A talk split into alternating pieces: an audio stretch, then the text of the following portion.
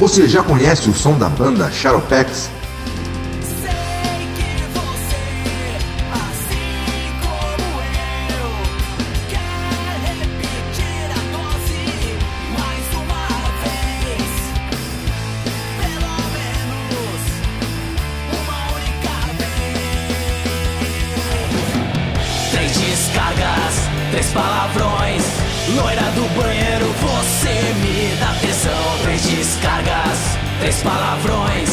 Loira do banheiro, você me dá tesão. E o inferno é aqui e agora.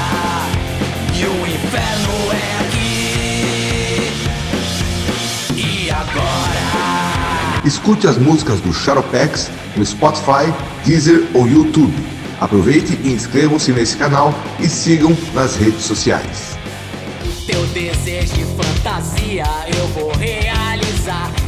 Depois do show você já sabe ha, que vai rolar.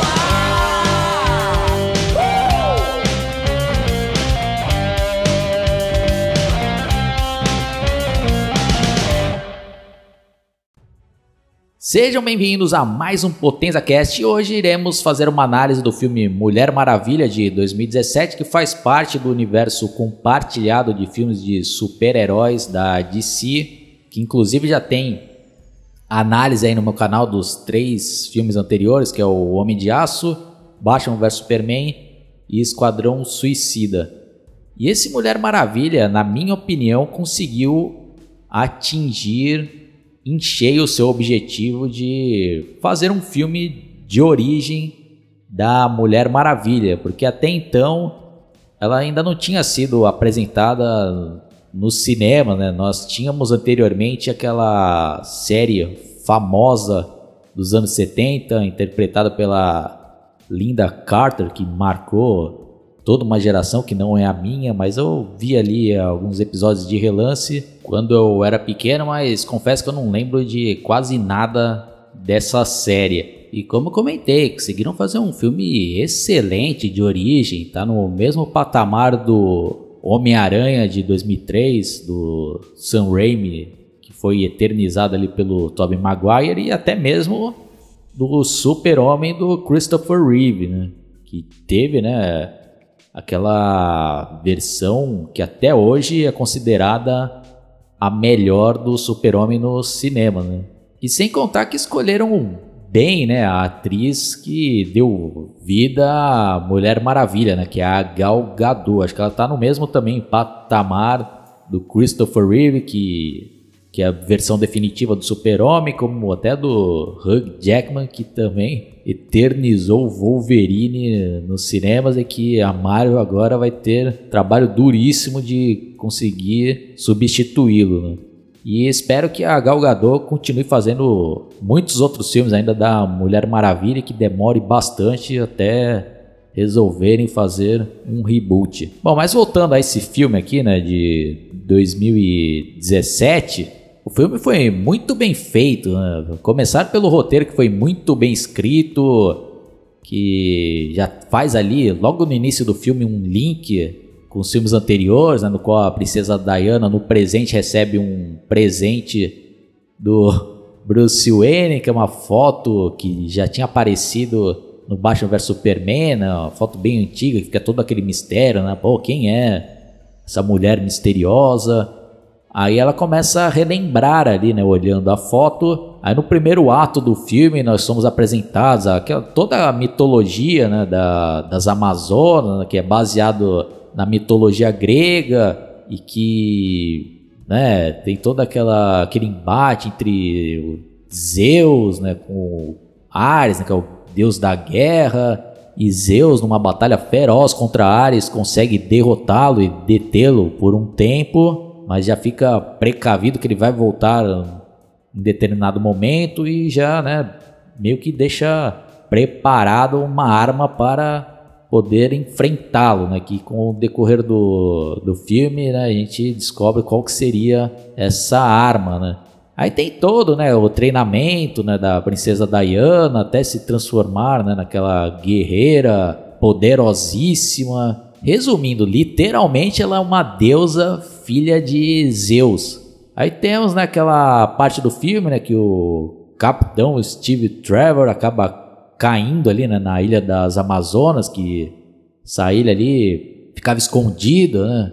E pelo acaso, sei lá, né, se não foi até o próprio Ares que que mandou ele lá, né, para atrair a Mulher Maravilha, né? Já fica até essa pergunta aí para quem assistiu o filme, né?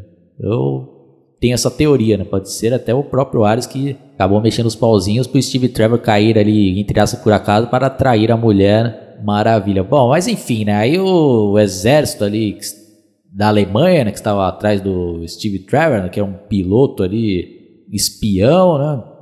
Aí tem toda aquela guerra ali, aquele embate né, das Amazonas, tendo que aniquilar né, todo o exército.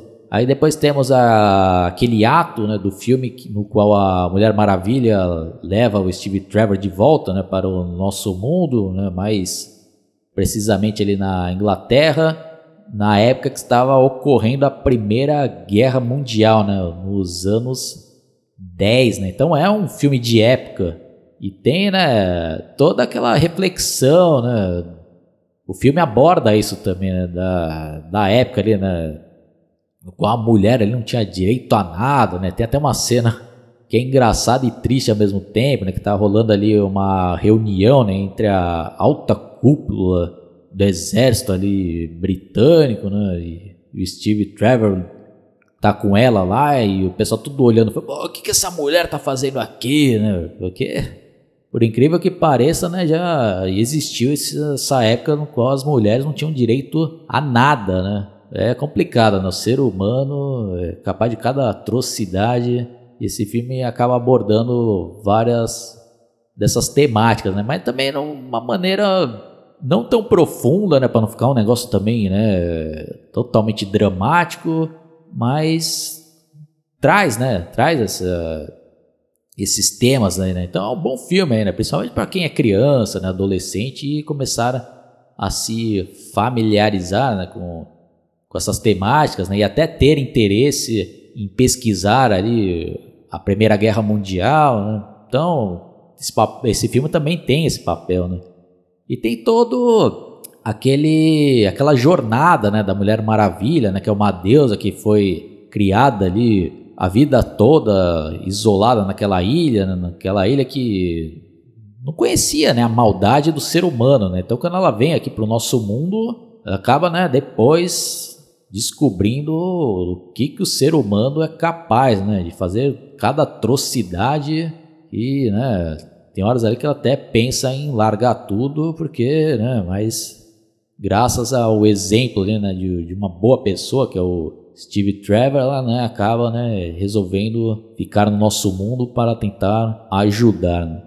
E outra coisa interessante aí da, dessa história é que a Mulher Maravilha, a princípio, crê que o Ares é que está influenciando né, os seres humanos a cometer todas essas atrocidades, né, a, a continuar com essas guerras. Né? Então ela acha que se ela for lá e conseguir derrotá-los, os seres humanos iriam ficar livre da influência dele e a guerra iria acabar, né? Mas algo que felizmente não acontece, né? Então já fica aqui o aviso, né? De spoiler para quem ainda não viu, né? Uma parte importantíssima do filme que chega até a ser triste e realista, né?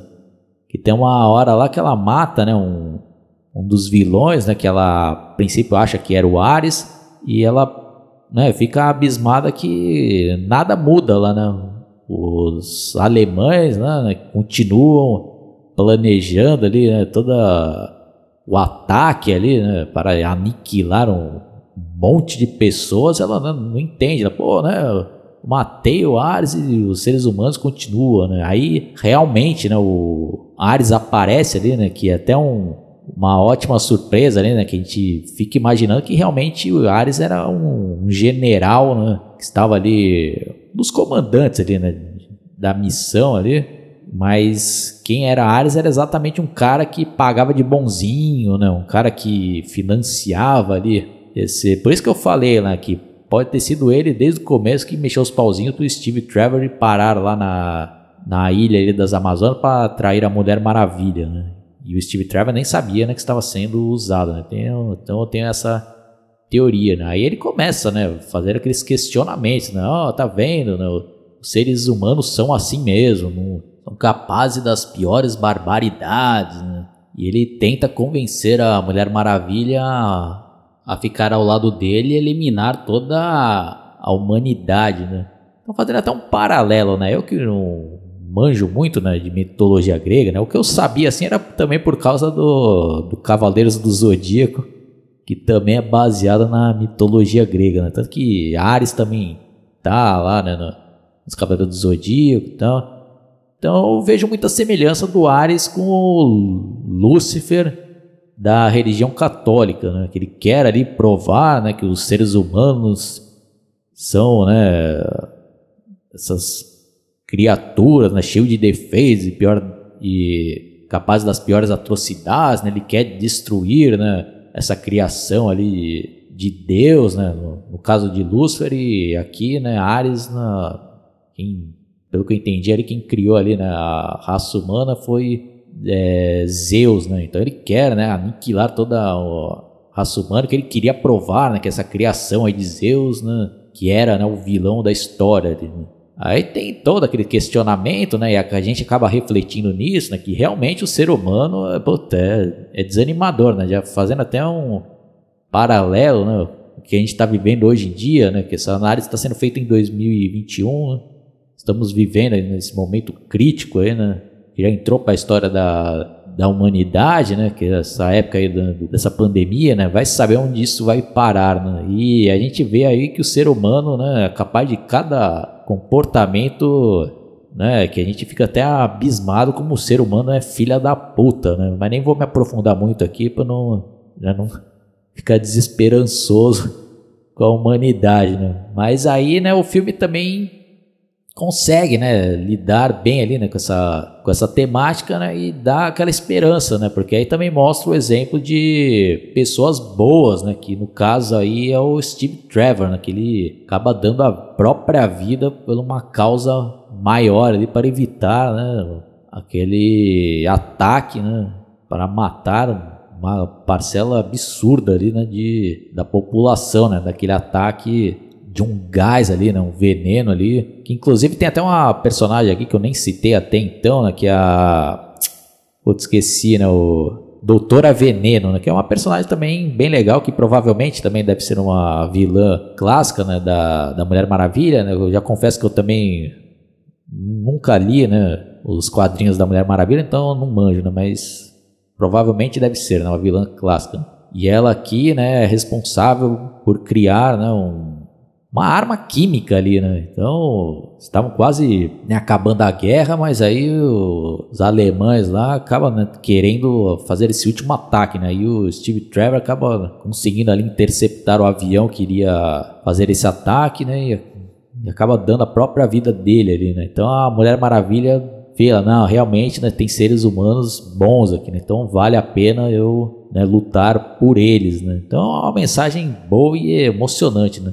E sem contar que tem outros momentos marcantes, que tem todo aquele ingrediente de filme de super-herói que traz uma esperança e emociona a gente, né? Por exemplo, né? uma hora ali que ela está ali, né, com os aliados dela, né? E ela, né, o objetivo era tentar, né, interceptar esse, esse ataque lá, mas no caminho ela acaba, né, tomando ciência das atrocidades que uma guerra pode trazer, né? Então vê ali, né, o povo, né, todo fudido ali, né, literalmente ali, porra, na merda, ali sendo atacado, né, morrendo de fome e tal. E uma mulher pedindo ajuda para ela e, e ela sendo uma deusa se sente na obrigação de ajudá-la, né? E os caras, não, a gente não pode fazer isso. E ela consegue lá, né? Puta, vai lá, né? Putz, enfrentando o exército sozinho, mas mesmo assim tem uma hora lá que ela, né?